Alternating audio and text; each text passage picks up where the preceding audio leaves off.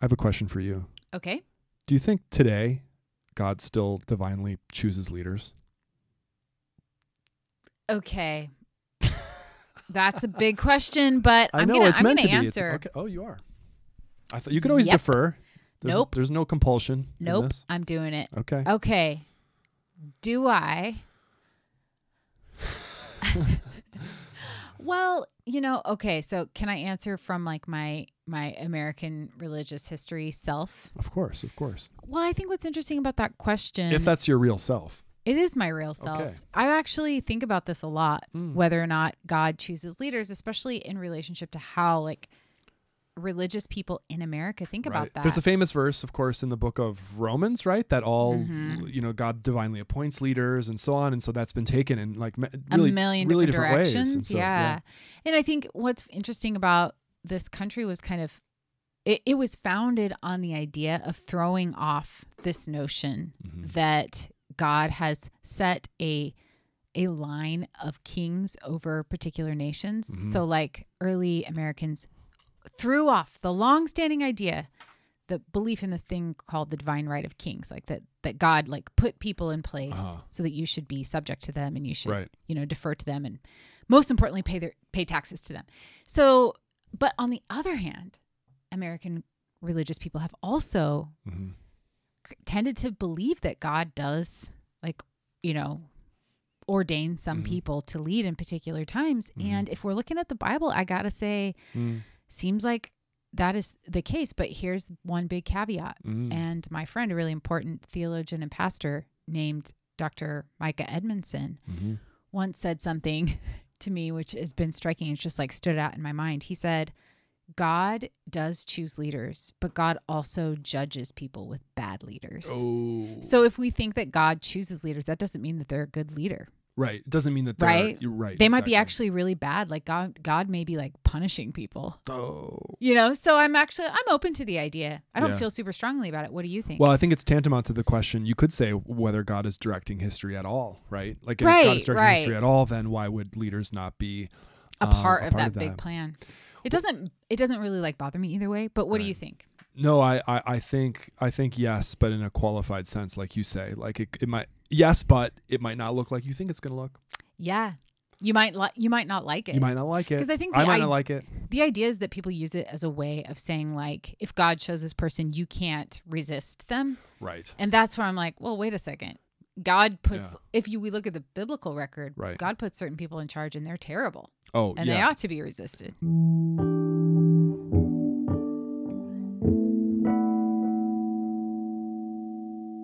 Welcome, So- my friends, to the I Need to Know More podcast for our big word this week, kingdom.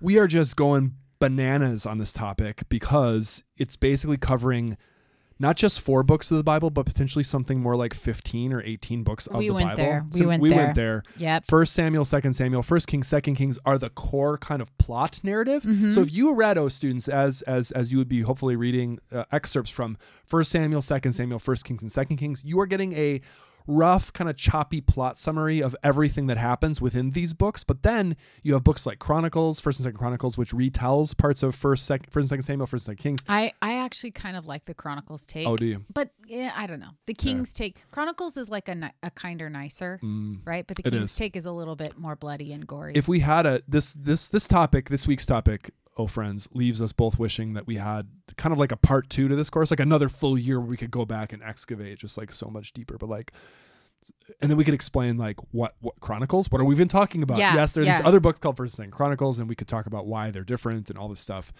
i i'm really struck by this week's material just like how voluminous the bible is how many different books there are and then the prophets these prophets like Isaiah, Jeremiah, Ezekiel, Amos, Hosea, they most of these prophets fit within this time period scope that we're talking about, usually within the books of First and Second Kings, really Second Kings. So most of the named prophetic books in the Bible were acting, living people during the time of Second Kings. And directly related to your opening question, Mm-hmm. many times they are calling out wicked Oh. rulers. Oh yeah. So th- there's there's your point right there. Even we, if God did choose them. we had a mini Theo pop culture smackdown right there. Just you in and of yourself played it all out, which is like, yes, God can direct history. God has a king, but those prophets. So God God gives God gives actually Israel two things at the same time. God gives Israel leadership and then critique of leadership at the same time. Yes. I think that's some words to live by. Mhm. It, uh, you know, just in as all many of the students here, you all are just entering into your adult lives. Right, right. Something to think about. well, do you have a favorite um story? There are so many rich Oh, and like goodness. striking stories that we've covered this week. Do you have a favorite in the huge amount of ground that we've covered? Oh wow. Just personally, like it might be the most fun or it might be the I most have- interesting. I recently had because of some a writing project I had I had finished a, a year ago. I had I had felt a lot of I don't know if sympathy is the right word, but a lot of yeah maybe sympathy, maybe a lot of just like thoughtfulness around the character of Saul in Mm. First Samuel. I love the character of Saul. Tell Tragic me character. more. Why? What is it? Well, because oh, on your theme of like is leadership chosen, but is leadership a punishment? Like the people. Okay, so we came Ugh. we came out of the land, right? The land issue, and the people got the land, but things were going kind of chaotic. And by the time you get to the end of the book of Judges, there's this repeated statement, and the people did what was right in their own eyes. Yes, and, that's you never a good sign. and by it's the like way, yeah and in those days this repeated statement states there was no king in israel which almost sounds like there the narrator of judges is trying to say get it get it this is Yeah. the lawlessness that without a no king, yeah, so when you get to First Samuel, and then you see that now the people are really messing it up again. You see that Samuel is a judge. Actually, he's one of the judges, Samuel, but he's also a prophet. He's kind of like an everything person. But he has these sons, and his sons are losers. Oh yeah. Huge it's, it's, it's actually interesting because in my imagination, Samuel's like one of the top of the judges, right? Like he's Yeah, a- he should he's, be. He's like in the top five for he's sure. he's a top five. I mean, in terms of righteousness. and then his sons are like way down he's there. a he's not a top five in terms of parenting. But then again, do you want to blame the parent for the kids? well, I the, Probably the not. more the older I get as a parent, the more I'm like, let's not blame the parent. Let's never blame the parents. Are parents are not at fault. Parents yeah. are not at fault. Um, yeah, it used to be the case, right? I would, I would, I would see like a kid melting down in a store, and I'd look and I'd be like, look at the parent like "Get your act together." Now I'm looking at the kid. I'm like, "That kid should go to prison." Yeah, no, get it together. Get it together, kid. what did he do? Put him in prison. Put him in. Put him in juvie, juvenile detention. Yeah, He's, he's four years old. I know. yeah. Put him. doesn't put matter. him in prison. Doesn't matter. You go do hard time as a four year old. Okay. Yeah, So back given back that to it. given that backstory about the need for a king that the book of judges seems to clearly show. And the book of deuteronomy by the way in kind of a deep cut passage i don't think we read or talked about in the class there's there's this is deuteronomy 18 there are like rules for a king rules for how a king should Mm-hmm. interact everything is preparing you for the king so when the people see that samuel's sons are losers they see that the philistines have just stolen the ark in first samuel they're like give us a king and god's like yeah you should have never had a king i'm your king which enshrines a deeply biblical idea that namely god is king which is Yes, pretty amazing. But Mm-hmm. Saul is just like, what does he really do that's wrong? I mean, he he kind of like partially follows God's commands. He's kind of like he's a big, strong warrior. He's tall. He's handsome. He's handsome. He's not, but he just can't quite pull it off. And so it almost seems like he has minor infractions compared to his successor, David, who is a man Who's after like God's own heart, but who is like a, a warlord murderer. and vicious. Yeah, yeah, a lot of problems. So it's like, what is this telling us? But was Samuel, I'm sorry, was Saul partly an indictment on the people? So the people are the ones who are like, yeah, give me a king. And like Mhm, God doesn't mhm. like their attitude for his own reasons. And he's like, fine, you want a king? I'll give you a king that's just like you, that can't really quite follow me, but seems great. And so you could interpret the story that And way. And then Bob's your uncle, as they say in Britain. You get the Psalms, and that's right. but he's very talented. He's yes. So David's David's a different kind of guy, but at least he's God's own choice, and he follows the narrative pattern of the youngest son, and so on. Well, I'm glad you brought up Saul because the older I get, the more mature I get as a human being, I think the more I, I am compelled by Saul. Mm. Like, I find him to be a very, very sympathetic character. Oh, really? Why? Well, because here's the thing the, the, the older I get, um, the more I realize that leadership is really hard Oh. and that people are terrible to lead Oh, as a rule. do not know, get don't started. And so I know you're in a you're you're in a recently promoted into a leadership role. You know this probably more like you felt this more keenly than I have.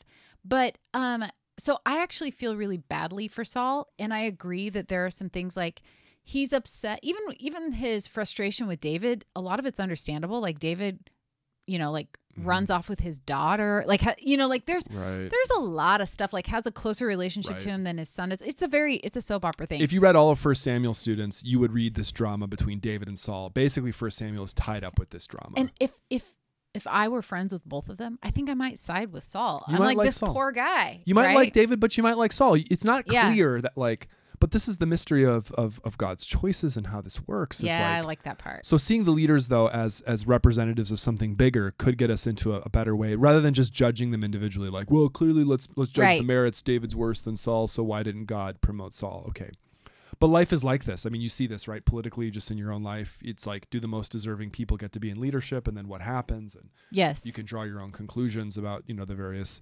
politics that you see in your time and what you think but it's like there's just a lot going on. So first samuel second samuel. By the time you get to second samuel david is just king. But even there by the time david gets to be king he only gets to really just be this undisputed unproblematic king for a couple for like chapters. a half a second. for a half yeah. second. And then it's like the whole half the book after chapter 11 i think is just the fallout from his problem with killing uriah and taking the wife bathsheba and just all the stuff with his kids goes totally downhill Downhill. Yes, his very tragic relationship with his son Absalom. Like, oh that which there's a, a beautiful several beautiful pieces of music written about that Mm. um but like yeah i think you get the a portrait of a leader and of a kingdom that is struggling to come into their own mhm. and uh, you correct me if i'm wrong but like david for in terms of just like the the legend of israel he's like the high point Oh, right yeah. like No, this is the a huge- golden age He's a huge, huge figure. and we look when we look at the golden age it's it's still quite complex well, this brings up, and this was a very popular kind of theological point that came up in a lot of biblical studies scholarship, not to go all deep on everybody in the scholarly realm, but in, in professional theology. But a lot of people, I think, especially after the 1960s in America, period of great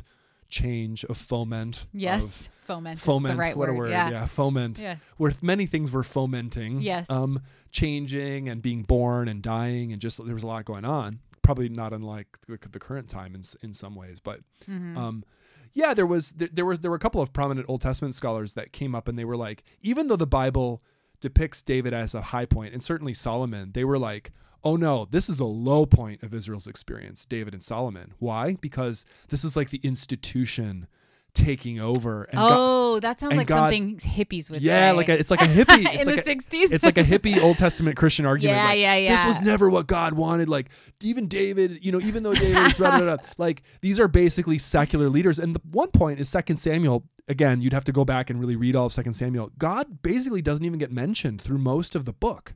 It's like God is weirdly absent. And so are we left to think that a, a leader like David, even though he's after God's own heart and God chooses him and he becomes, you know, this great ancestor of, of David and uh, of Jesus, and the language of David is really important in the New Testament in some places like the book of Matthew. Even so, what you see in David and Solomon is essentially a brutal, a brutal kind of, you know, secular dictatorship. Yeah, Solomon tries to build God a temple, but God even has some weird things to say about the temple in First Kings. Like when Solomon wants to build it for him, I want to find this passage, but the, the number one rule of all time is if you're a biblical scholar and you're trying to find a passage, you're you- not gonna find. you can't it. find it, and then you, I bet you will. you feel like wow us, wow us.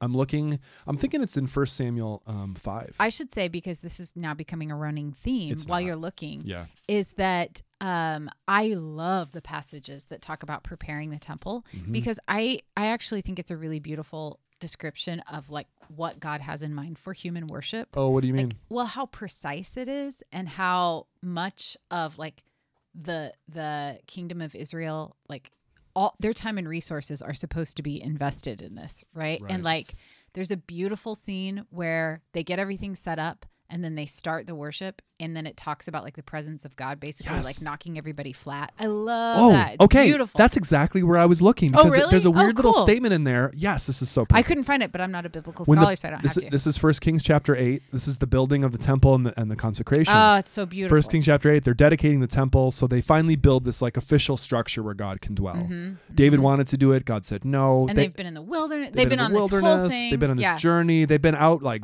backpacking with God, and now they're do- now they're now they're gonna like see. I think this is part of the the critique is like ah Israel's just getting a little too formal. They were doing it right in yeah, the wilderness. I don't buy that. I don't. That was at when all. God really wanted to interact with people. And there's even a verse like this in Hosea where God says something like, "I wooed her out into the wilderness," Oh, talking about Israel. okay, and so, okay. uh, but I think there are different themes here Yeah. that you could really pick up on a lot of things. So anyway, First Kings eight ten. And when the priest came out of the holy place, a cloud filled the house of the Lord, so that the priest could not stand to minister. Is that the verse you're talking about? Yeah, because yeah. of the cloud. I love that section. For the glory of the Lord filled, uh, glory of the Lord filled the house of the Lord. Now listen to this verse. I've always found this a little weird. oh, okay. Then Solomon said, quote, The Lord has said that he would dwell in thick darkness. I have built you an exalted house, a place for you to dwell in forever. I find that little poem he speaks out there kind of incongruous. The Lord has said that he will dwell in thick darkness, Mm-hmm. Like on Mount Sinai, Yes. like when God appears to, to Moses in Exodus 34, and Moses Mhm. can't really see God and he's very mysterious and God's Mhm. uncontainable. So Solomon's like, we can't contain God, but here's a container for you, God.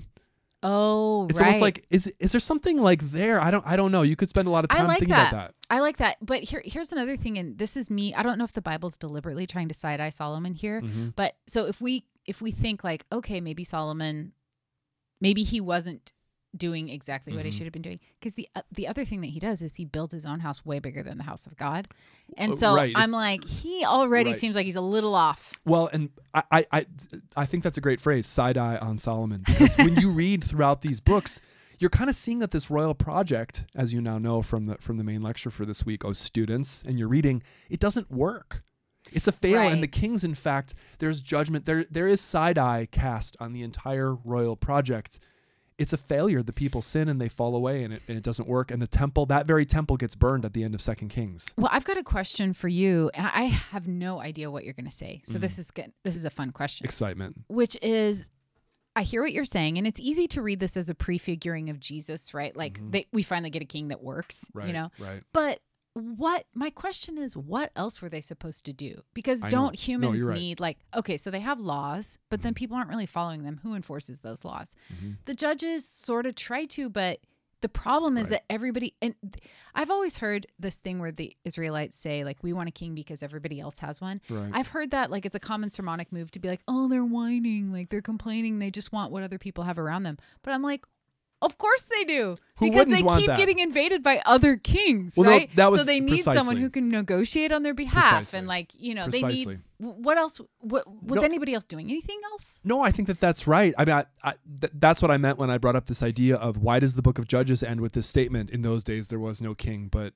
uh, everyone did what was right in their own eyes. And then they get the ark stolen, and then Samuel's sons are losers. It's like this whole thing is leading us to this particular place, and then but then God comes against this against the stream of all of it, almost like against the stream of reality, and it's Yeah. just like. I'm the king, you know, which Yeah. is I think it's it's a very God move kind of thing, you know, to do that because it is ambiguous and it's weird and it, it calls for something beyond itself in a way. Like Mm-hmm. Israel's kingship can't really be the solution, but you're right, they're trapped. They are. Which is why I think, as a Christian reader, I mean, as a, if if I were a, a non-Christian Jewish reader, I would be like, I would I might interpret that very differently, or might say God judged the kings, but there's some other way that it doesn't have to lead to Jesus. But as a Christian, I'm reading it and I'm like, okay, it's perfect though, because yes, it shows that Israel is in fact at this period of our story, Israel is stuck. They're just stuck.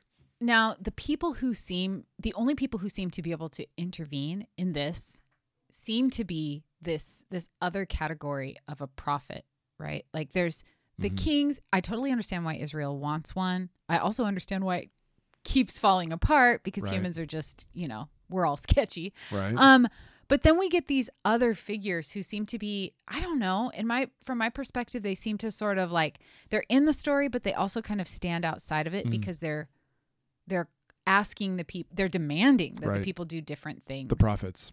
yes, A huge number of these prophets, we should say, are are basically clustered around a particular historical period, namely what we would call the eighth century. That's the 700s BC, a time when, um, it, as it turned out, half of the country, or more than half of it in the north, was actually destroyed by the Assyrians. But the Assyrians were this huge empire, and they were a big threat against which precisely you'd have to have, like you pointed out, the kind of kings who could protect you against these big empires. okay. When I my husband and I went to um, a museum and we saw an Assyrian door. Oh, It was okay, and people were a lot shorter back then, but Mm-hmm. even then, it was like super. what museum? Um, the British Museum. Oh yeah, I've been to the British Museum. Yeah, I've, we probably seen the same. it's like saw a same thing. huge display Mhm. of a door and it's like super scary and they then they had a little section where they talked about how brutal the assyrians Oh, were the Assyrians were like- scary The Assyrians were scary. They used they used brutal visual propaganda. They did see they depicted scenes of torture publicly on these big monuments to try to discourage people from. So you could imagine if you're living in the 700s,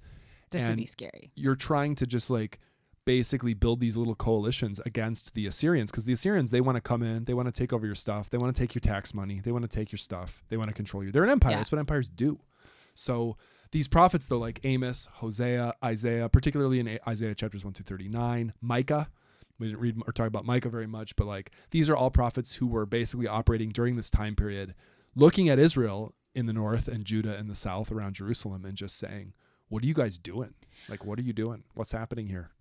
Um, I have a question for you regarding like kings and maybe their relationship to the prophets. I took um Hebrew Bible slash Old Testament from this uh famous I think he's famous Old Testament scholar, Jack Sasson. Oh yeah. Yeah. Um and he I, I think it was him who said Uh, probably people him. he's like students always come to me. He was a very funny guy. I liked Yeah. him. Um students always come to me and they say like like Israel was the best in the ancient world. He's like, but they weren't a top rated. He was like, they weren't even like a 14th rated country. they were like no, they like were- the little guys. Yeah, they were little guys. I mean, you could read the Bible and think, well, the whole world must have been obsessed with Israel. Not really.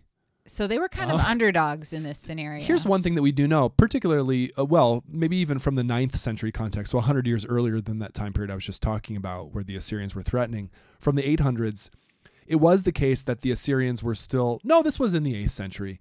Um, the Assyrians were threatening, and we know that a bunch of smaller countries banded together to fight the Assyrians. And we know from Assyrian records and other kinds of data how like how big the coalition members were and it turned out that Israel in the northern part of the country in particular not the southern part where the Davidic kings are but in the northern breakaway what the Bible presents as the rebel group up there they were the largest contingent of the rebels Mm. but it was still like a contingent of like smaller groups like the Arameans and the Israelites and the this group and the that group but Judah in the south they were even like smaller still That's so fascinating. I mean, this like Davidic capital of Jerusalem was one of my professors, an archaeologist, used to say it was a cow town, basically. Oh, interesting. it was a cow town. It was a it was a small hilltop cow town. It had some cool maybe it had a couple cool buildings, but like you can't think of it like this giant like Wizard of Oz like land of just, you know, huge like like you're picturing like in the Lord of the Rings, it's like Right. Gondor or something. Right, like, right. No, that Jerusalem was never that actually in the biblical Israel. It was would it be smaller. like the closest that would have come to that would be Herod's temple, maybe like in Yes. the, the first century? by the time you get to the New Testament time, it's like a tourist attraction. It was a tourist attraction. It got beautified. But back in these days that we're talking about, it was never like first rate. I mean, that was never the basis on which God chose them. It was never the basis on which God worked with them. Back in Deuteronomy, you know, Moses says for God something like, Did I choose you because you were the biggest or the best or the smartest? No. You're kind of terrible. You're kind of terrible, anyway. actually, and I chose you because I, I, I chose you, which is weird romantic language, It like is. to say to your spouse, like, "Did I choose you because you were the nicest or most attractive?" No, I just chose you because I just did. That kind of reminds me of that old song "My Funny Valentine," which is like kind of mean. Oh, really? You know, your Yeah. looks are laughable. You're blah blah blah blah blah, Oh. but like stay anyway. Stay anyway. There's something that's kind of beautiful about that. Kind of. But um, I'll say my spouse is very handsome. Anyhow, um, let's. But what about these prophets? Like, what role do they play in this 14th rated nation? They're gonna they're gonna stand up whenever there's a king. I mean, prophets are gonna do this. I mean, here's my favorite way of thinking about the prophets. This helps me. If it helps you, good. If not, just discard it. But if people are you know how sometimes it's true in life, either in your own life or you see this in other people, that like you think you're doing great. You th- a person thinks they're just alive and crushing it, but really they're just dead. They're dead inside, and, and their life is dead. Oh, Yeah. A prophet is someone who comes and tells somebody, "You think You're you're, alive, but you're dead. You're dead." And you have to basically usher. You basically, if you're a prophet, you have to teach people how, How to dead they are. how dead they are, and how to feel the right way. You have to teach people, kind of like you would teach kids, right? Like you don't feel guilty about this, but you should, and here's why. oh yeah. It's like prophets give people a conscience. I'm a prophet to my son. Yes, I realize. Yes, I that's think right. actually my my I have a four year old and I've been sort of astounded uh, by how much of parenting is teaching right emotions. right. Like how like you should be happy. you should about, you feel, should feel bad badly this. for this. You should feel good for this, which of course you don't want to give the kid a complex. But at the same time, you don't want the kid thinking like it's okay to hit someone That's on the right. head indiscriminately. I mean, isn't that isn't that like some? It's it's about becoming an adult, morally, politically, spiritually, about like knowing what truly grieves God. What what do you, what should you be feeling bad about? And a prophet comes and tells somebody, you. It's not that it's not that you feel too bad. Oh, everyone's too sad. It's like no, you don't feel bad enough. You don't even know how to feel bad. I'm going to teach you how to feel bad by using our nation's ancient symbols and language and rhetoric to teach you how God feels about this. And a lot of that symbology goes back, or symbolism really goes back to the Exodus and a lot of those earlier stories where it's like, you know, um, they want to go back and use those old symbols. Like Jeremiah in his temple sermon in Jeremiah 7, he's like he's like going back and he's like, "Remember Shiloh, how God destroyed the tabernacle at Shiloh?" And you're like, Shiloh. It's like that happened like 500 years before Jeremiah lived, but it's like he has a memory. He can remember. Do you know what I back. love about that? Yeah. Because it's basically you're making my own profession sound so great. Because that's what historians, Yep. in, like in the best sense, that's what they do, Oh, right? Like they remind you of the past to hopefully Mhm. like inform the present and maybe even shape the future. Right. Um, I think that this definition of prophecy, like teaching people how to feel the way God, like the, the right response to Mm-hmm. God and God's ways in the world, is really different than how we, in a popular culture way, how we think about prophecy, because we tend to reduce it to this idea like, I'm going to predict the future. Right. But you're so right. Most of the writings in Yeah. the scriptures that we think of as prophetic Yeah. are not actually, I mean, there are a few that talk about like this will happen and then this will sure, happen. But sure. the vast majority of these prophetic texts are about like, you're doing this wrong.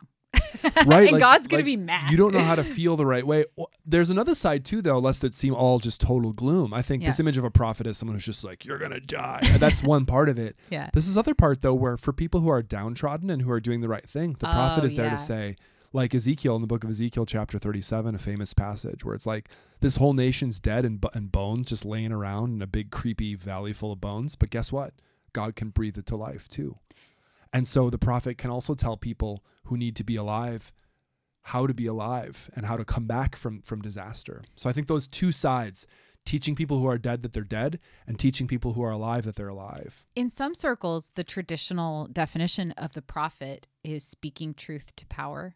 Like Mhm. the idea that um, just exactly what you said, like these prophets are speaking on behalf of many people without voices, Mhm. and they're speaking to the people with the power to make it, Mhm. like make changes, Mhm. right?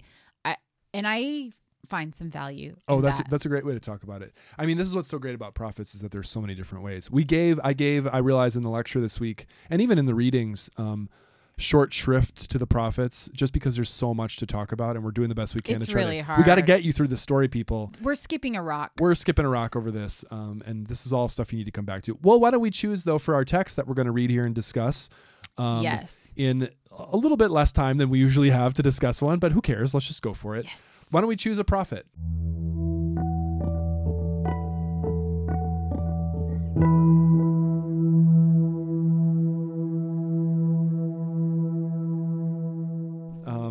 Like that. I'm thinking, what do you think about Isaiah chapter six? Let's do that because it has that's a passage that kind of has it all. It has a Oh, lot of the beauty because one of the things that we didn't really get a chance to talk to talk about and hopefully we'll get a chance to talk about is just the vivid language, the beauty Oh. of the oh. prophetic Oh. language. Well, we're going to get to live Let's it through this it. passage. One little note of background here on this opening verse, it's going to say, In the year King Uzziah died. This King Uzziah was a king in the southern kingdom of Judah around Jerusalem. He's a Davidic heir, but he was a powerful king who reigned for like 40 years. If you reigned for 40 years as a king during a turbulent time, you're pretty powerful. yeah. But his death also happens to coincide with the rise of the Assyrian Empire in particular and new ways. So you've got to imagine that kind of background here. Um, Like they'd enjoyed a certain amount of stability and then all of a sudden and then your source of stability dies. And Wow. then what is the, going to be the message now of God to the prophet? That's Okay. the background. Okay, it's a short chapter too, so we can do this. okay. Back and forth. Yes. Go for it. It's Isaiah chapter 6, verse 1. In the year that King Uzziah died, I saw the Lord sitting on a throne, high and lofty, and the hem of his robe filled the temple. Seraphs were in attendance above him. Each had six wings. With two they covered their faces, and with two they covered their feet, and with two they flew. And one called to another and said, Holy, holy, holy is the Lord of- hosts. The whole earth is full of his glory. The pivots on the thresholds shook at the voices of those who called, and the whole or, and the house filled with smoke. And I said, Woe is me, I'm lost, for I'm a man of unclean lips, and I live among a people of unclean lips. Yet my eyes have seen the King, the Lord of hosts. Then one of the seraphs flew to me, holding a live coal that had been taken from the altar with a pair of tongs. The seraph touched my mouth with it and said, Now that this has touched your lips, your guilt has departed and your sin is blotted out. Then I heard the voice of the Lord saying, Whom shall I send, and who will go for us? And I said, Here I am, send me. And he said, Go and say to this people, Keep listening, but do not comprehend. Keep looking, but do not understand. Make the mind of this people dull, and stop their ears, and shut their eyes, so that they may not look with their eyes, and listen with their ears, and comprehend with their minds, and turn and be healed. Then I said, How long, O Lord? And he said, Until cities lie waste without inhabitant, and houses without people, and the land is utterly desolate. Until the Lord sends everyone away, and vast is the emptiness in the midst of the land.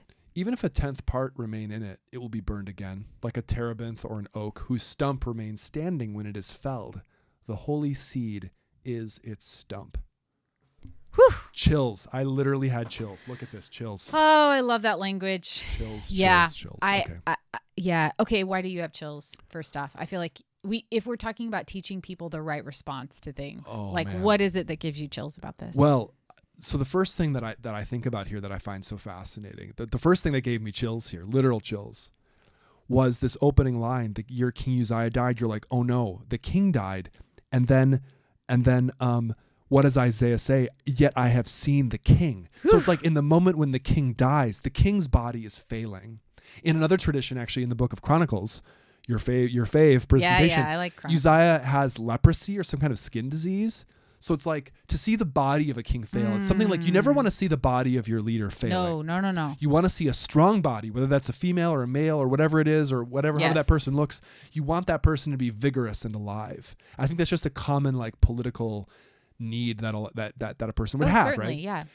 But the king dies, and then it's like, but what what gets what replaces the king? It's the looming giant presence of God, who's actually presented here as a giant. Yes. He's in the temple, but just barely the bottom part of his robe is filling the entire temple, meaning that God is actually looming like a hundred foot feet tall above the temple and overwhelming it. And Isaiah's like, "Now I've seen the King." So that that play of the King is dead, long, live, the, king. is like a very that's a very powerful juxtaposition. Do you think? Oh, I 100% agree. And I'm thinking of like any time when people when when we are in a time of social upheaval, we need to know it gives us great I think gives regular people like us, mm-hmm. normals, great courage to mm-hmm. know that we have some sort of leader. Like I'm thinking in World War II, Franklin Delano Roosevelt was famously like quite ill, mm-hmm. and um, but he hid it from the American Oh, public right. on purpose. And I think a lot of it has to do with that because we like to think of our kings as the sum total of us, right? Like our leaders are in some way a symbol of all of us. Like people think about right. that with Queen Elizabeth, right? She's been very courageous in Right. these latter days. Right. Um, and it gives people a lot of, of hope. And so to think about God as occupying that space Oh, as like the real strength of all of us, that must be amazing, especially when you think that you might be facing off against the Assyrians. Oh man. This message though, the, the, the kind of so it's an the text is set out in the Bibles at least that we're looking at like a narrative, but then it lapses into like poetry when Isaiah actually gets the message. And there's so much imagery there that we could look at too with like this tongs and the ten. This is yes. Often prophets are juxtaposed with priests, like this idea that priests and prophets were in conflict with each other. This is classic like Max Weber sociological theory. Oh, You I will love this stuff. Yes. Okay, deep cut for you yes, geeks out there deep cut. um, the idea that prophets represent some kind of like charismatic leadership like they, they get to be prophets because they're just good at talking and they just have a special spark whereas kings it's hereditary and so those two roles clash with each other because they get their power from different places but I think the thing to notice here is that the imagery is priestly imagery. He's a mm-hmm. prophet, but he's in the, where does he see God? In the temple. What is this imagery? But it's the accoutrement of the temple itself the altar, the tongs, the ember, notions of cleanness and uncleanness. These are priestly notions. And Yes. so, yeah, and I think I'm going to dis- disagree with a lot of biblical scholars, and I'm not a biblical scholar, so keep that in mind. But I think this idea that the temple is associated with like an institutional or kind of bureaucratic Mm-hmm. form of like authority and leadership, I think is sort of a misread of the temple because what happens in the temple is very like mysterious Mm-hmm. and I don't want to use a word this is a word that maybe I was taught not to use but magical, right? Like Mm. it's it's operating outside no, I know what you mean. the It's- normal world, yeah, right? it's, it's it's on its own rules, its own term. Yeah, it's a it's kind of reality that's different. like kind of like physics defying Yeah. all this stuff like we just put our hands on a goat and send it out into the wilderness and then that forgives sins i mean that's strange you know so Totally. i actually i appreciate that because it it sort of puts all of these forms in leadership in concert with one another hmm instead of in conflict. That's a great way of looking at it, I think. The message that he gets, the, the Yes. message he's supposed to give, it So seems a, a little paradoxical. it does. Keep listening, but do not comprehend. By the way, just a plot spoiler Jesus actually quotes this at a key point in the book of Mark, I think. Um, I'm going to Google this right now. Uh, quotes Isaiah 6. Uh, I think it's in the book of Mark, chapter. Uh, la, la, la, la, la. Oh, it's in, in, in Matthew. Um, yeah. It, it, it's, it's in various kinds of places in Mark and John um, where. Um, where Jesus, in fact, quotes part of this. Like, Yes. why does Jesus speak in parables? Jesus speaks in these stories that are hard for people to understand. And it's like, well, why would you talk like that? Um, and in fact, Jesus quotes something like this saying it's it's it's it's like this keep listening but do not comprehend. Keep looking but do not understand. Almost as though the prophet has been given an impossible task. And really he's just to announce this to people who can't who, who like cannot listen to him until their land is totally ruined. And then is there like hope in that last verse? The holy seed is its stump? Kind of like there's like a Yeah. little thing left even after everything is totally burned? What a message what does that mean Well, I come from a tradition that it, I, I would call it a lively spiritual world where Mhm. Um, people wanted to be prophets. They wanted to have like words of prophecy from Mm. God. Mhm. And I remember becoming an adult, and I don't even know who asked this question of me, but it Mm. stuck in my mind and it's still there, which is why would you want that?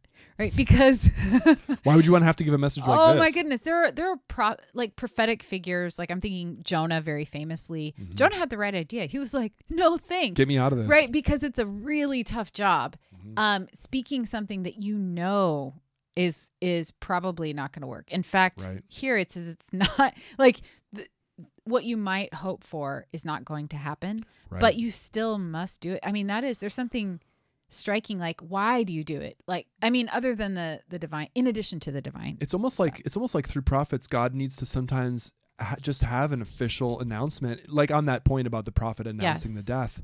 You're still going to die, but the prophet's going to announce it. Like he's going to tell you. It's almost it's almost like a, a kind of like a I don't know how to put it. it. It has almost like these aesthetic kind of like theatrical dimensions. Like whatever's real spiritually, God needs acted out physically Mm. on earth by people. Mhm. in some way that that dramatizes it as it's about to happen. Do you think of do you think that there are modern day prophets? Oh man. I wonder if that's something we should debate about. That's a huge one. We got to debate. We should. It. We got to debate we about should. that the time. Yeah. So much material here. Thanks for hanging in there with us.